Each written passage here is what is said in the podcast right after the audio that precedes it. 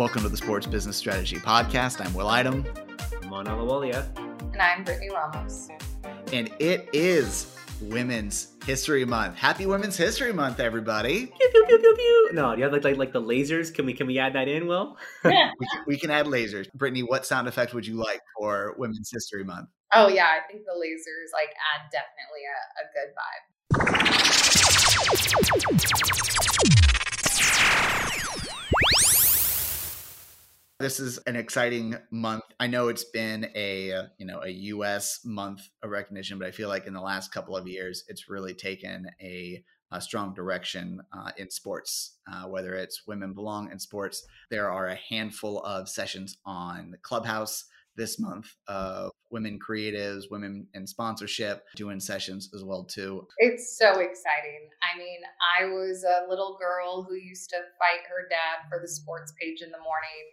I played sports my entire life, and I always felt such a deep connection to sports in general. And then, getting a chance to be in this industry at a young age. I started my internships at 19 years old, and I've been in professional sports ever since. And looking at how the industry has changed for women is so exciting. I see just more and more female leaders, females in really exciting roles, both, just speaking from a football side, we have women not only on business operations now, but women on the football operations sides and other sports who are now coaches, who are referees, who are players. And I think it's just so inspiring. And to your point, I feel like in the last couple of years, just seeing so many great stories of women really making strides in this industry has been so inspiring. And it just makes it feel like, again, as I mentioned, starting off in this industry at 19 years old and kind of creating my own path has been, hopefully inspiring other young girls along the way and really making it known that women do belong in sports. And whether it's on the business side, playing the sports themselves, being on the coach's side, there's unlimited opportunities. And I am really just excited about where we are now and where we're growing towards the future. Absolutely. I think representation and diversity is extremely important, both gender and ethnicity. I think, the sports industry has made a concerted effort to kind of shift back to where it should be or where it's supposed to be, I guess is probably a better way to say that. And so it is really exciting to see all these great new things with Angel City FC coming along with a great women ownership group, and then also some of the great things they're doing. It's really exciting to be in the sports industry right now at this time and see so much development for women in sports. So it's very exciting. Yeah, and I think you even look at, I feel like even over the past couple of years, like the WNBA just continuing to grow and, having just women's soccer and the women's national team and all the incredible females that are on that team who have done awesome things in the community and, with youth soccer and female soccer. And again, the list can go on. And you look at, Sarah Fuller, who is, playing college football and, all these things that didn't seem like they could be real and happen. And even from, to your point with the Angel City FC and their ownership group, it's just really inspiring and exciting, not only for, just females, but even, males as well who have, support, females in sports. And I think that for female sports specifically, it's exciting to see how that's growing as well. I think there's a lot of still work to do on, especially, I think that female soccer and especially like with Angel City FC is doing a really great job right now with, putting the attention on women's sports and to be honest, to women's sports, right? They're not only just being an advocate for women's soccer, but I feel like just women's sports in general and all of their ownership group, Serena, I believe is part of the ownership group there, and obviously being in tennis and just this kind of movement is just really exciting. And even from a sponsorship perspective, right? I feel like there's just obviously from sponsors, it's been, you know, very geared towards male type of sports. But I even think from a sponsorship perspective, you're seeing a lot of brands really supporting women's sports and supporting female athletes and really, you know, creating this movement alongside of them, which I also think is a really crucial and pivotal moment on the sponsorship side as well. I'd agree. I mean, I don't know how this sounds when I say it, but just the, whether it be credibility or the ones with privilege stepping up and recognizing that they have a responsibility. You know, when we talk about the WNBA movement as of late, it is certainly, I would think, helped by the NBA players accepting their responsibility and stepping up. I know that they've been supporting the WNBA for years and years and years, but actually, you know, wearing the orange hoodies and speaking out when being interviewed and talking in support of, you know, these women are way better than you are at home. So shut up right now. Like I'm glad to see that they are taking the responsibility of the microphone that they have in front of them to help elevate women's sports as well too. And so that's really encouraging to see that it's not just women fighting on their own in sports to have a place, but there are then allies who have a influence taking advantage of that as well too. Absolutely. And I think, you know, you've seen a lot with even again, kind of going to the brand perspective of a lot of brands coming on board and also brands who are really helping with the narrative, right? You saw some brands, especially around women's soccer, who again, I think have done an incredible job in this movement and supporting female athletes. And you see brands who are subsidizing for their compensation to make sure that their pay is equal as their male counterparts. You know, you see sponsors coming in and really supporting the cause and not only just obviously being able to align with these incredible women and these teams, but also supporting, you know, things that are really going on still and with female in sports, right? With different subjects and so forth. So I think, you know, when we look at sponsorship and business and we look at, you know, I think cause marketing and I hope, and I feel like genuinely brands are doing it from a genuine place. But you see a lot more of this kind of cause marketing movement, I feel like, in sponsoring female sports. And I think it's, you know, I don't look at it as inauthentic, but I really do feel like people genuinely are wanting to continue to support a lot of these things that we're still unfortunately seeing in 2021. Well, there's plenty of things that are happening in sports right now that we could talk about, whether it's sponsorship deals or, you know, Lake Tahoe games. But I feel like none of that will carry as much weight as this conversation on Women's History Month. Support women in sports. Women belong in sports. And with that, we should probably just get to our interview, which is with an amazing woman who works in sports. Armand, who do we have coming up? Yeah, we're fortunate today to have as a guest Katrina Polanka from Twitch. So incredible story. Again, a lot of education, right? I mean, I think, you know, it's fair to say that really none of us were esports experts or aficionados, but I feel like we're already kind of on the step to potentially getting in that wavelength with some of the insights she provided to us. So really great interview, great insight. You don't want to miss this one. I took a lot of great notes away from this interview. We are really excited here. We have something new and interesting today. We have Katrina Polanka from Twitch today. So Katrina, thank you so much for joining us today. We are excited to have you here. I'm excited to be here. Thanks for inviting me. Well, as we always start off with all of our guests, we like to kind of ask if you can give us a quick kind of background to how you got to where you are today. Sure. My first job ever was as an ice cream scooper at Haagen-Dazs, but I know that that's not the premise of this question, so I'm going to move on and say that the start of my career was really as a journalist, and I'm a writer at heart. So I ran the communication circuit at the beginning. Moved from journalism to PR because I figured if I ever want to have a family, the hours and the pay that journalists provide, and bless them for their work, but it would be really hard to start a family. And I was thinking of that pretty early. So I jumped to PR where I could still write, but the hours were a little better and the pay was a little better. from there, I cold called the hiring manager at the Brooklyn Nets for a coordinator role in Global Marketing Solutions, and thus started my journey in sponsorships.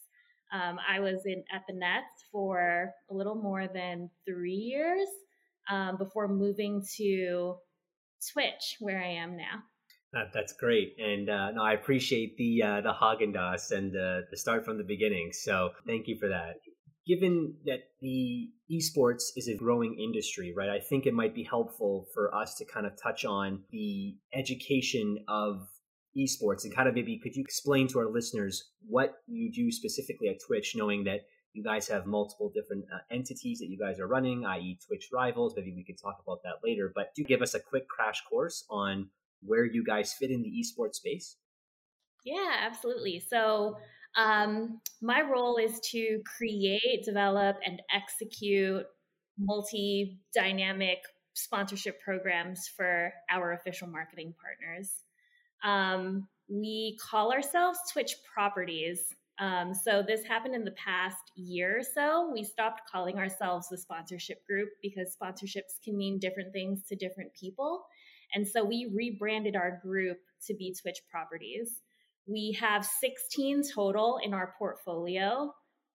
5 of them are owned and operated, which means that we have teams internally from production to original content to events who produce these first-party owned and operated properties. Twitch Rivals, TwitchCon, which is our annual event, things like that. But we also have a huge third-party property business where we are essentially a sales agent for third-party properties.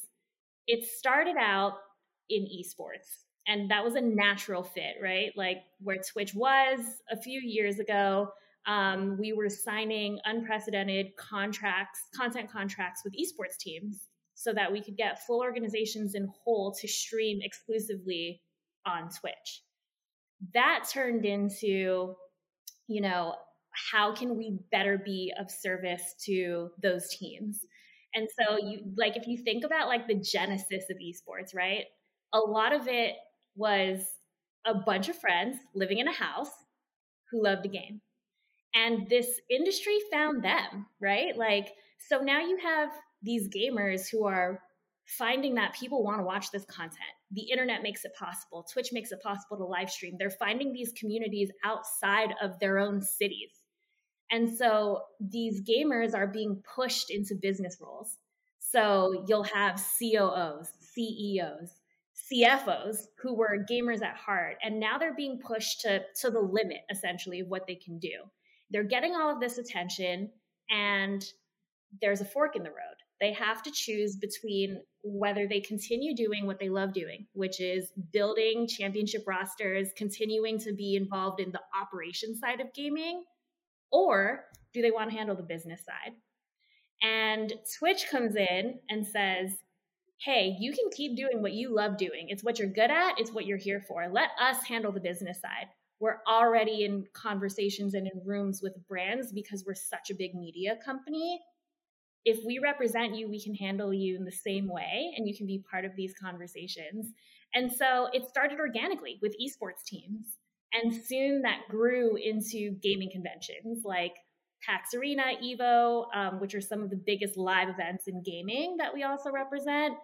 And in the last year with the pandemic, it's grown to include music franchises like Rolling Stone, which announced last week that they're going to be streaming on Twitch for 2 years, every single day, no break, as in there's probably a show happening right now.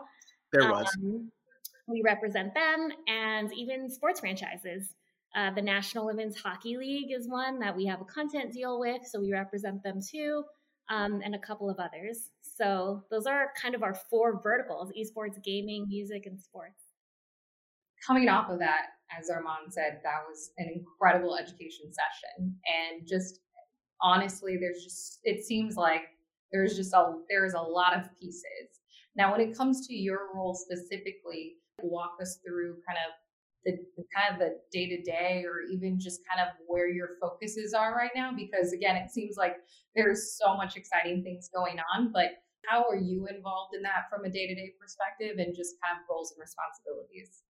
So I'm going to start with, my title is Dual, Strategy and Operations. I'm going to break those two apart. On the strategy side, I'm responsible for maintaining our premium portfolio.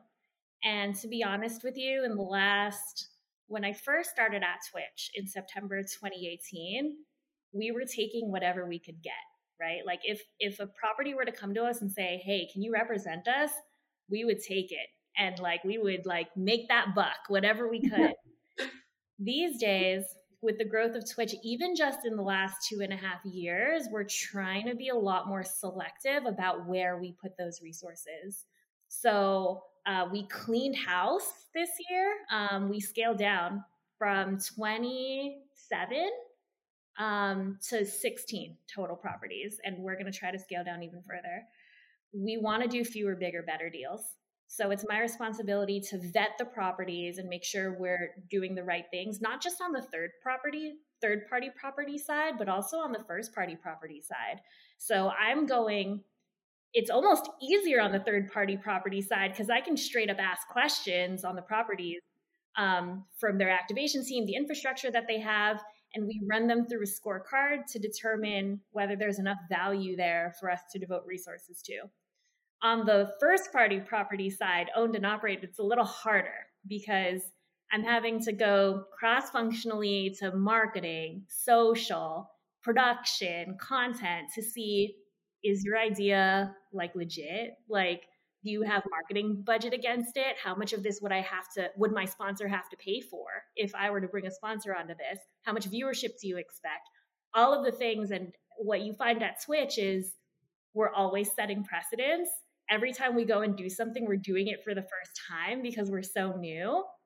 And that becomes like the hardest part. So once I've identified that a property is like good to go, yes, we're going to have this event in October. Let's start packaging it. I then go and say, okay, this is what the sponsorship integrations could be. These are the 5 categories we're going to go target at these rates, and I go work with finance to put together a financial model on the impressions versus how much we're going to be able to make off of it. This is the total value of this platform. Let's call it, we can make $10 million off of this event, and we work backwards from that. That's the strategy side. Then I work with sales marketing to get the deck done. It goes to market. We launch. And I make sure that all of the pieces are in place. The activation team knows it's coming. The account manager knows that it's coming. Media is getting the media set up. The deck is being built. It's going to the sellers. And from there, my job is almost done. Now we go into operations. So that was just strategy. When operations comes in, that's the seller coming back with questions, right? No brand is buying it on the first try. So they'll say, this is cool, but what can I own? Okay, now we need to figure out what their RFP has. And Verizon is a really good example of that. We had a prepackaged template for what a rival's official marketing partner would get. But they came back to us and said, like, we want to win gamers. We have 5G coming out. How are we going to win gamers? And we came up with a custom program for them, which we had to pivot due to COVID, but it ended up being really cool. We did a mobile gaming tournament in the Paramount Studios lot, along with Rivals, and we had a few celebrities there, a few mobile gamers, and they were all using Verizon phones attached to the network. The set was fully branded and all of that, so we gave them the works. But it's my job to come up with like, what is that concept that'll really hit on that objective? And then it goes, round back and forth to the seller. It sells through and then I hand it off. That's on first party. On the third party property side, my team oversees the activation too. So, oh my goodness. So on the third party side, I almost never let it go. It like stays with my team from pitch to activation. Luckily, I'm not the one like actually on the ground. Each team is part of our scorecard process and evaluating the property. I measure them on how good their activation team is. Like if you're telling me we can sell this and you're telling me you have 2 people on your activation team, you're lying. So yeah, so that's where we oversee that part, and we're sitting on weekly client calls on the activation side, doing wrap reports, working with our measurement team to get quarterly, we call them QBRs, quarterly business reports back, and working that through to renewal. My question goes back a couple of minutes ago. This is not only for our listeners, but it's also for myself, who is admittedly very green and naive with the complexities of Twitch and the work that it does on a sponsorship or now rebranded properties side of things, where you mentioned there are both the third-party properties that you help manage and the first-party properties. Can you give an example of, one of each of those and how they might differ from each other as far as how your work goes? Absolutely. At the top, I would say that we think of everything in four major verticals: esports, gaming, music, and sports. Within those, you'll have first-party and third-party properties. A first-party property is defined as anything that Twitch owns and operates. So examples include Twitch Rivals, which is our owned and operated. I don't want to call it esports. It's neither esports nor gaming. I actually started with the exception. I do have a question, yes, about Twitch Rivals, because I watched this before our interview, and I'm watching two people play chess with each other. So it sounds like it's everything. Yes, it is. It's like the WWE. So that's the one thing that people don't really understand. Well, it took me a long time coming from sports to understand this concept. There's esports, then there's gaming. A lot of people look at Twitch and they say, I want esports. Like, Twitch, give me esports. Not everything on Twitch is esports. In fact, a fraction of what's on Twitch is esports. If you think about, I'm a basketball girl, so I'm going to go with this one. LeBron James and the Harlem Globetrotters. LeBron James is esports. The Harlem Globetrotters is gaming. They're both playing basketball, but one is playing basketball to compete and one's playing basketball to entertain. The same with an Olympic wrestler and the WWE. One's playing, they're both wrestling, same sport. One is competing, one is entertaining. In our world, there's esports like Riot's League of Legends Championship Series. That's true esports. They're playing League of Legends to compete. But if you watch Twitch Rivals, they'll also do a League of Legends series. They're playing League of Legends to entertain. And those are two different people. Even like the type of person that's in front of the camera is very different. A lot of your, I'm not saying they're all like this, but a lot of your esports athletes aren't going to want to be in front of a camera. Like, they want to win. They want to practice. They're focused. They don't care if you're entertained by their gameplay. In fact, you watch their entire stream, they're probably quiet the whole time, but you're watching because they're good. An entertainer is different. So a gamer is someone like a Ninja. Like, he didn't even qualify for the Fortnite World Cup, which was the biggest Fortnite event, July 2019 at Arthur Ashe. He didn't qualify, but everyone knows who Ninja is, and everyone knows Ninja plays Fortnite. Is he good at Fortnite? Like, he's decent, but not to the level that he can compete. And that's the difference between esports and gaming. So Rivals is the WWE. So we create that. We have a production team, a content team, the marketing team built that logo, all owned and operated, functions internally. Then we have third-party properties, which exist completely outside of Twitch. So Team Liquid is the #1 esports team in the world in terms of prize money won, players that they represent, and global reach.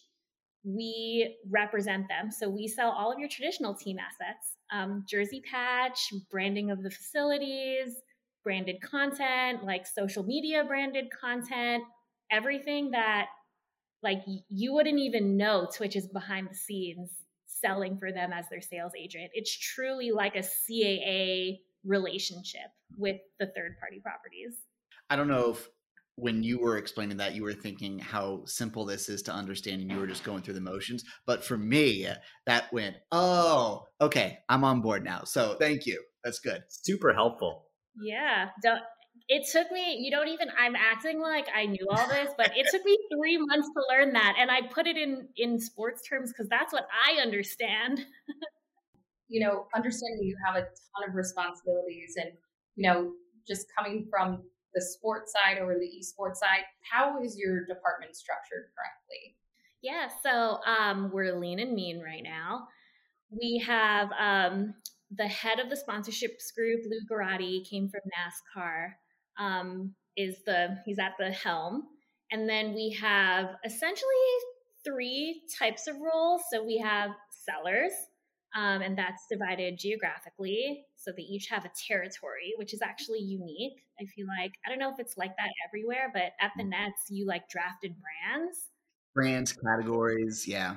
You don't do that. You it's by territory. So it depends on like where the brand is located. So it's like Northeast, West, you're regionally divided, which tends to work. Like there are a lot of categories concentrated in specific areas. So it like QSRs tend to be in a certain place. Autos tend to be in a certain place.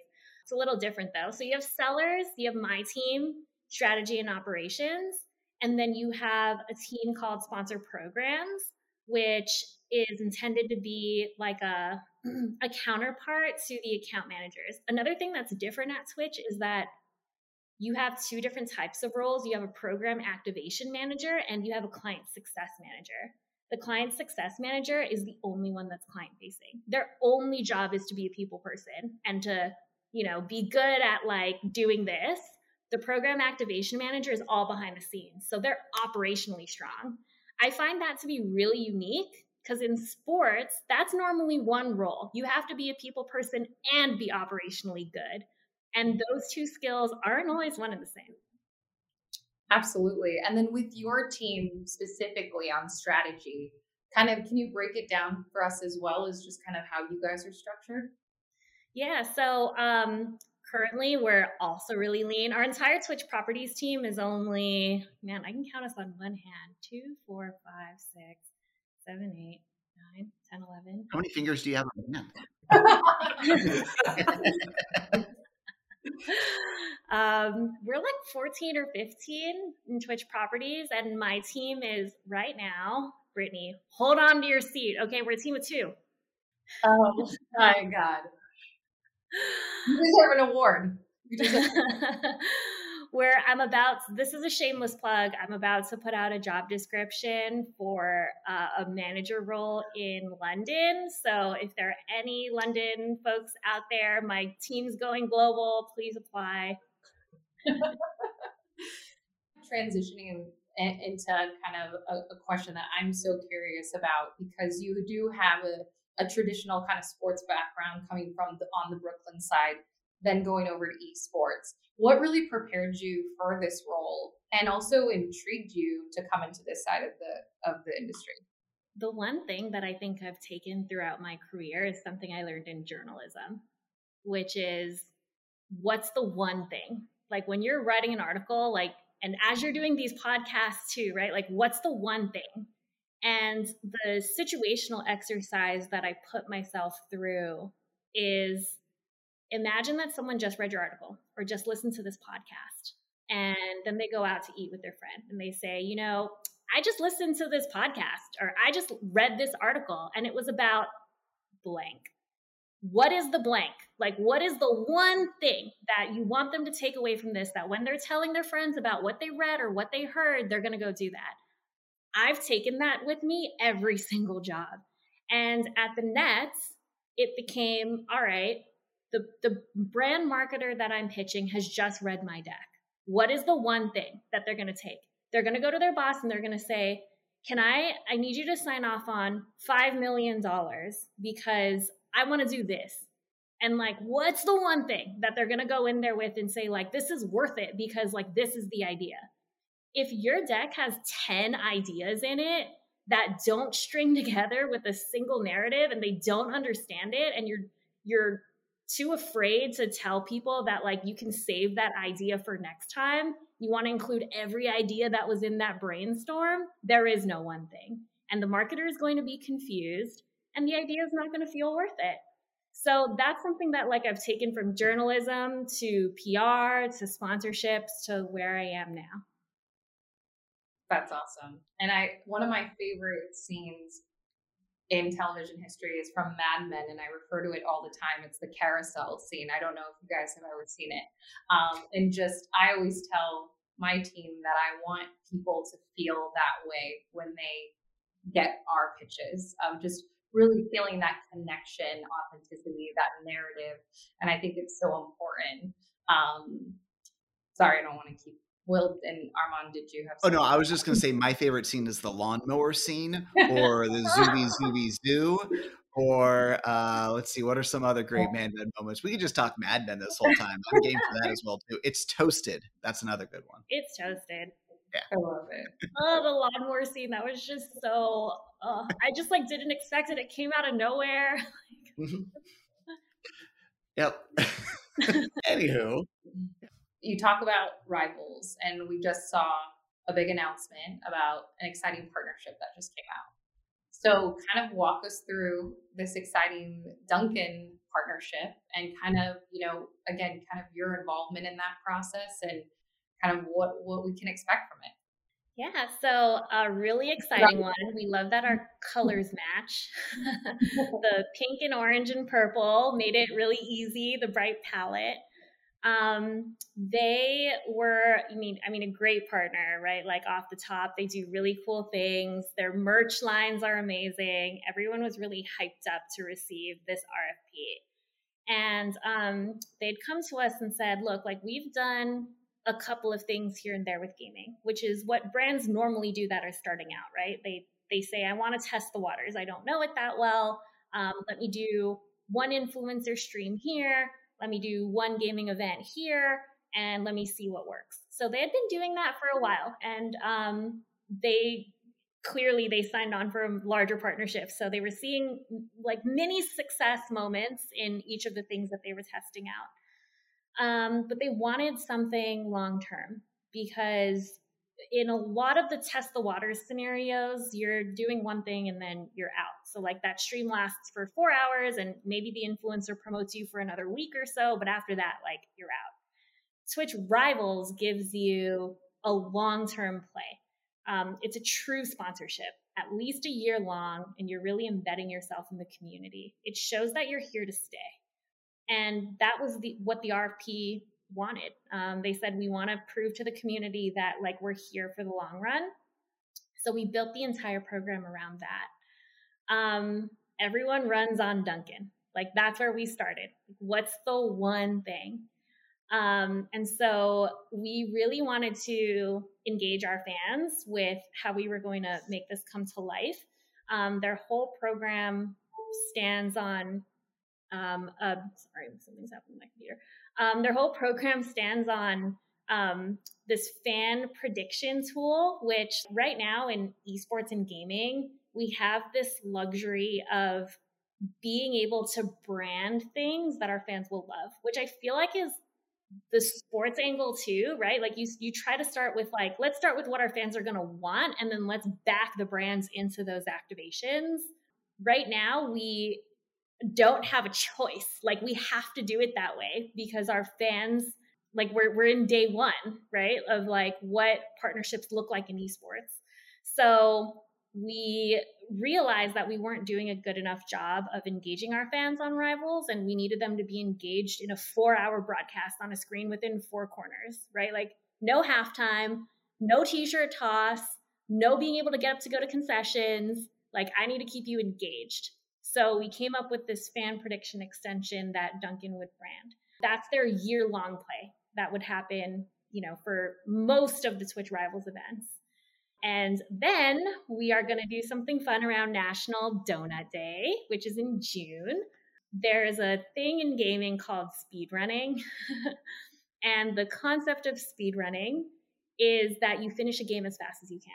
Doesn't matter like how many. So if you're thinking like Mario Brothers 3, yes, exactly. You just finish.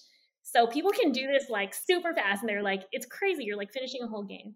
So we're gonna do a big speed running event. Everyone runs on Dunkin around National Donut Day. So that's one of our big things, and we're working on like a co-branded product potentially tapping into what Dunkin already is so good at. So those are the core elements of the program. We're really excited to have them on board.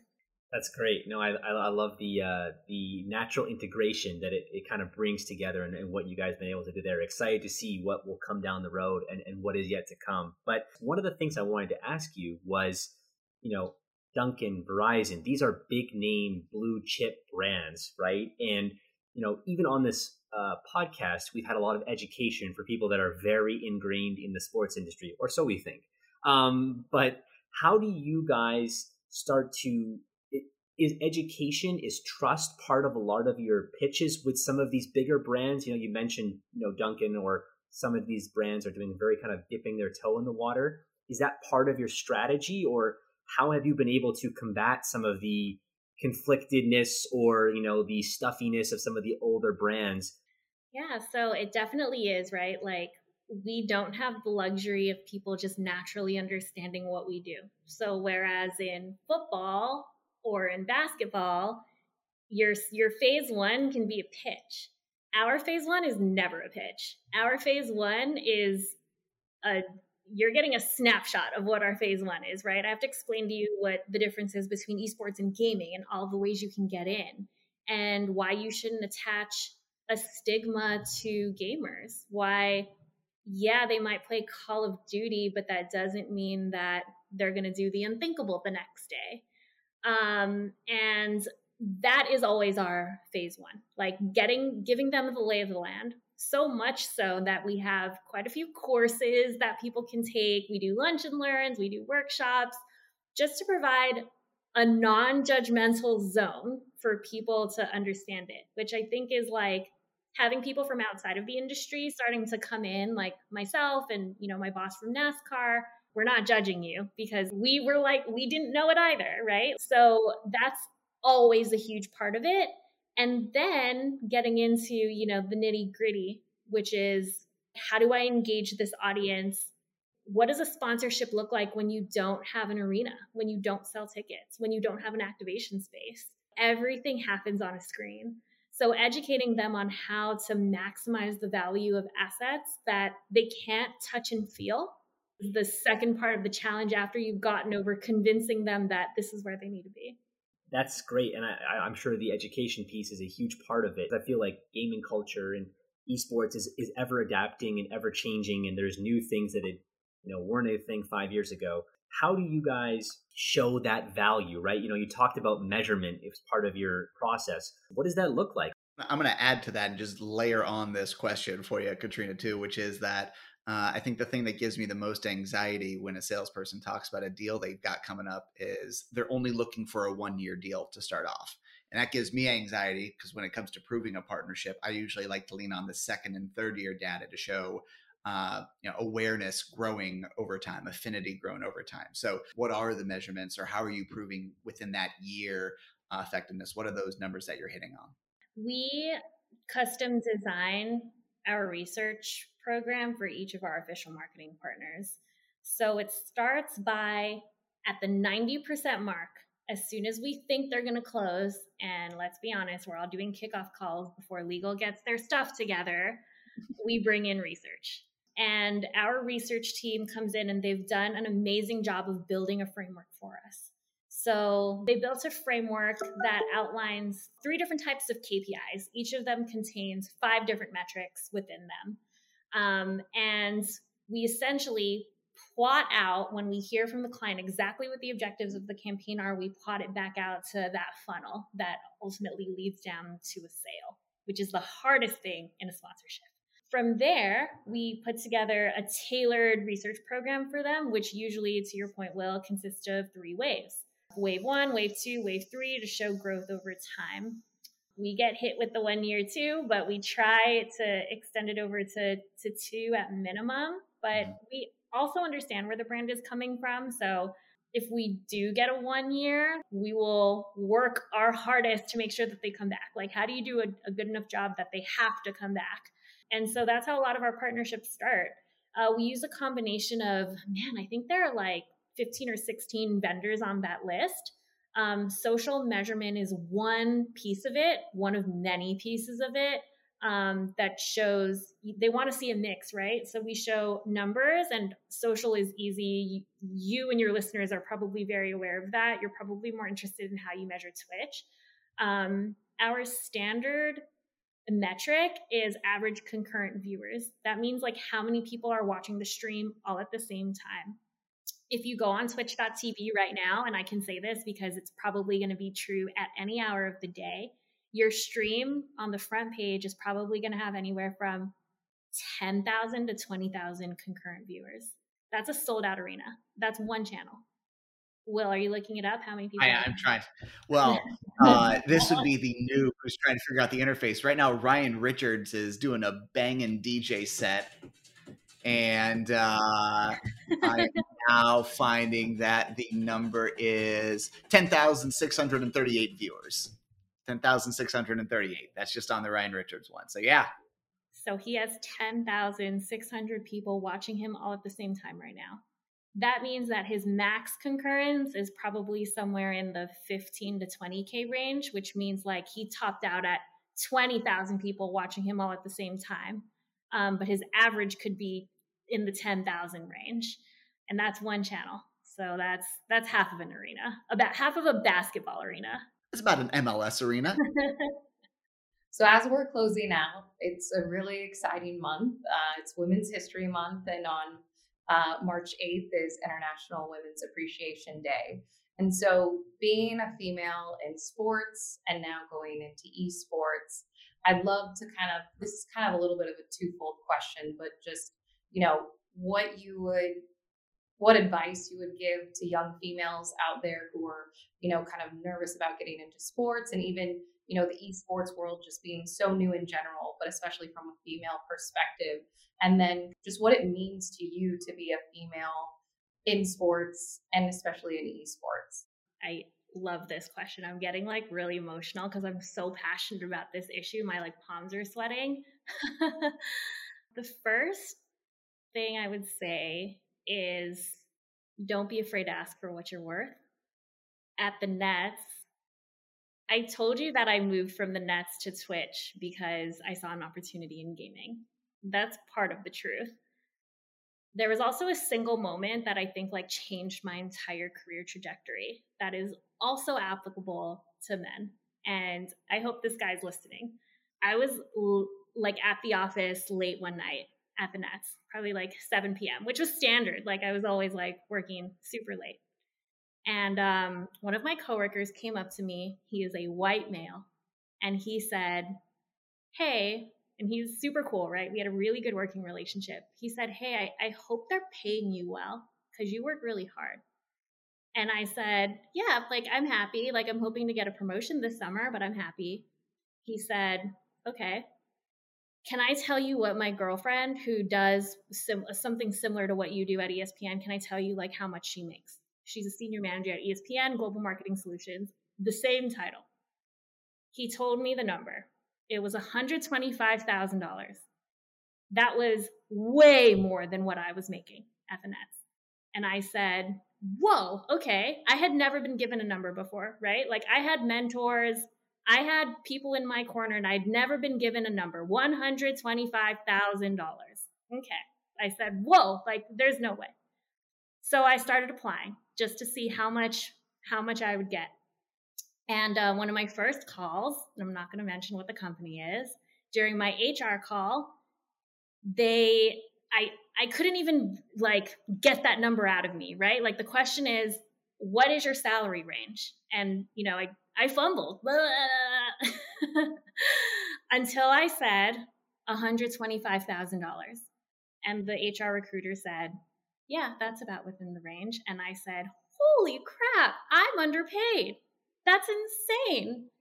And then I really started applying. And I landed at Twitch.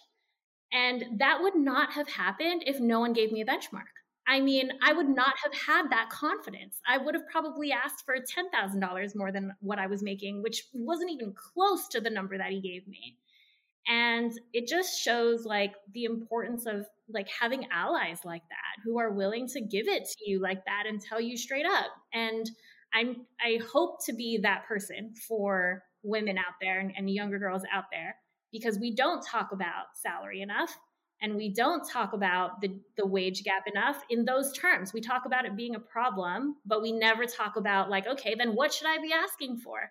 How did none of my mentors give me that? How did it take a coworker of mine to put that bug in my ear of I think you're underpaid and this is what you should be asking for? So don't be afraid to go out there and get what you deserve. Absolutely. And it's so funny that you said that, because a similar situation happened to me, and it was one of my male mentors and friends who told me, he said, Brittany, ask for what you think you deserve and do not say anything after. Do not try to explain yourself. Don't chalk yourself out of it. Do not try to undervalue what you are truly worth. You say the number and you be quiet. He goes, I know you're going to want to say something. And I know, because it's a habit of us as women that we want to explain ourselves. We want to just make sure, everything's okay. We don't want to, ruffle any feathers or just seem ungrateful. And he said, do not speak after you say that number. And I didn't. And I got that number. And, again, it is just something as women that I find that we do. And so exactly to your point, like, say what you are worth, stand up for it, and don't try to talk yourself out of it. Because if you truly are doing the work, that you are worth that. And especially, from your standpoint, understanding even the landscape as well from a comparison standpoint, like, stay firm and believe in it, and, make sure. And if it's not the right opportunity and they're not going to give you what you deserve, it wasn't meant to be. And look at, there are brands out there, just like Twitch and just like other opportunities people have had where they've gotten what they deserve. So that's awesome. And I really thank you for sharing that. Yeah. Wow. On one of the first podcast interviews I ever had, I told a story of, they asked me about the gender question and about being a woman in sports. And I had never told anybody this story. When I first started in sports, I'm 5'4", which is, I guess on the shorter side. I was an inside sales at Madison Square Garden and in New York for the first time. And I started wearing high heels because I felt like when I was in a room, especially with older male executives or just clients, that they were just looking down on me. Like I was a little girl, not taking me seriously. And I hated that. I hate that they weren't looking at me eye to eye and really engaging. And, I was trying to establish myself as a young female executive. And so I thought that, hey, to help that I would start wearing 4 to 5 inch heels. And actually throughout my career, it kind of just stuck with me as like just a part of who I am, because, I wanted my presence to be felt. Not only did I want my voice to be heard, but I also wanted my presence to be felt. And it puts this feeling in my stomach of like, oh my God, I can't believe that I had to feel like I had to wear high heels to gain respect from other executives and individuals as a female. And it's funny now, because when I don't wear heels, people are like, are you okay? Or like, did somebody, is your dog sick? Like, are you sick? Because it's just become such a thing over my career that I felt like I had to do to gain that just respect from a presence standpoint. And I think to myself, has a guy ever felt that way? Like that they have to like legitimately change their physical sense of whether it's putting on heels or something to feel like they have to gain respect. And I'm grateful that I feel like the industry has evolved since I started, 10, 11 years ago in the industry. But when I told that story for the first time, I was like, oh my God, that's such a sad thing to say, because just, how I felt like, especially being a small woman in sports, I had to do to just get people to look me eye to eye, which is, again, I'm just glad that I feel like the industry, we have a lot more male allies and a lot more safer environments to not feel like we have to do those things to be respected in any way. Yeah, no, that can go in so many It's so true. Like, you can even like there's so many conversations we have, right? Like, why do I need to get blowouts and put red lips on? Yeah. Like, how come they can come in and just wear a baseball cap? That's fine. Even in like Zoom world, yeah, we can go down a whole other rabbit hole on like appearance and looking the part. Yeah, but I really do appreciate you sharing that. I think a lot of people do need to hear those things. So that was awesome. To your point, like you were saying at the very beginning, like you already saw how disheveled I look right now. Armand looks awful. And you said, hey, is this going to be recording right now? Like, do I need to worry about how I look? And so like your thinking was, okay, they can look disheveled, but I need to make sure that my appearance is good.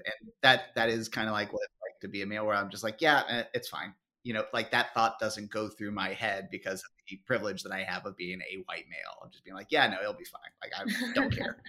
It sucks, and I'm sorry. It's also like for minority women too, it's like, we look so young, you know, like I feel the same way. Like I have to put on makeup and I wear heels because like, I mean, I am young, I'm 28 and I'm in the room with people who are way older than I am. And I try to hide my age. I'm embarrassed about my age. Like, I don't want people to know that I'm 28. Like, why is she 28 in the room of 40-year-old directors? Why is she a director? Like, she doesn't deserve this. Like, she doesn't have enough years of experience. And like, when people ask me, like, I remove my college graduation year on my resume. I don't want people to know. I don't want them to do the math on how old I am. They should hire me because I have experience, not because they shouldn't throw my resume in the trash because I'm 28. Okay. So what a special episode this was for us. We learned so much and just had one of the best guests. She is the director. And yes, this is 3 titles that you're all listening to me say. The director of sponsorship, strategy, and operations, Miss Katrina Polanka. Thank you so much for joining us today. We really enjoyed having you. Thank you.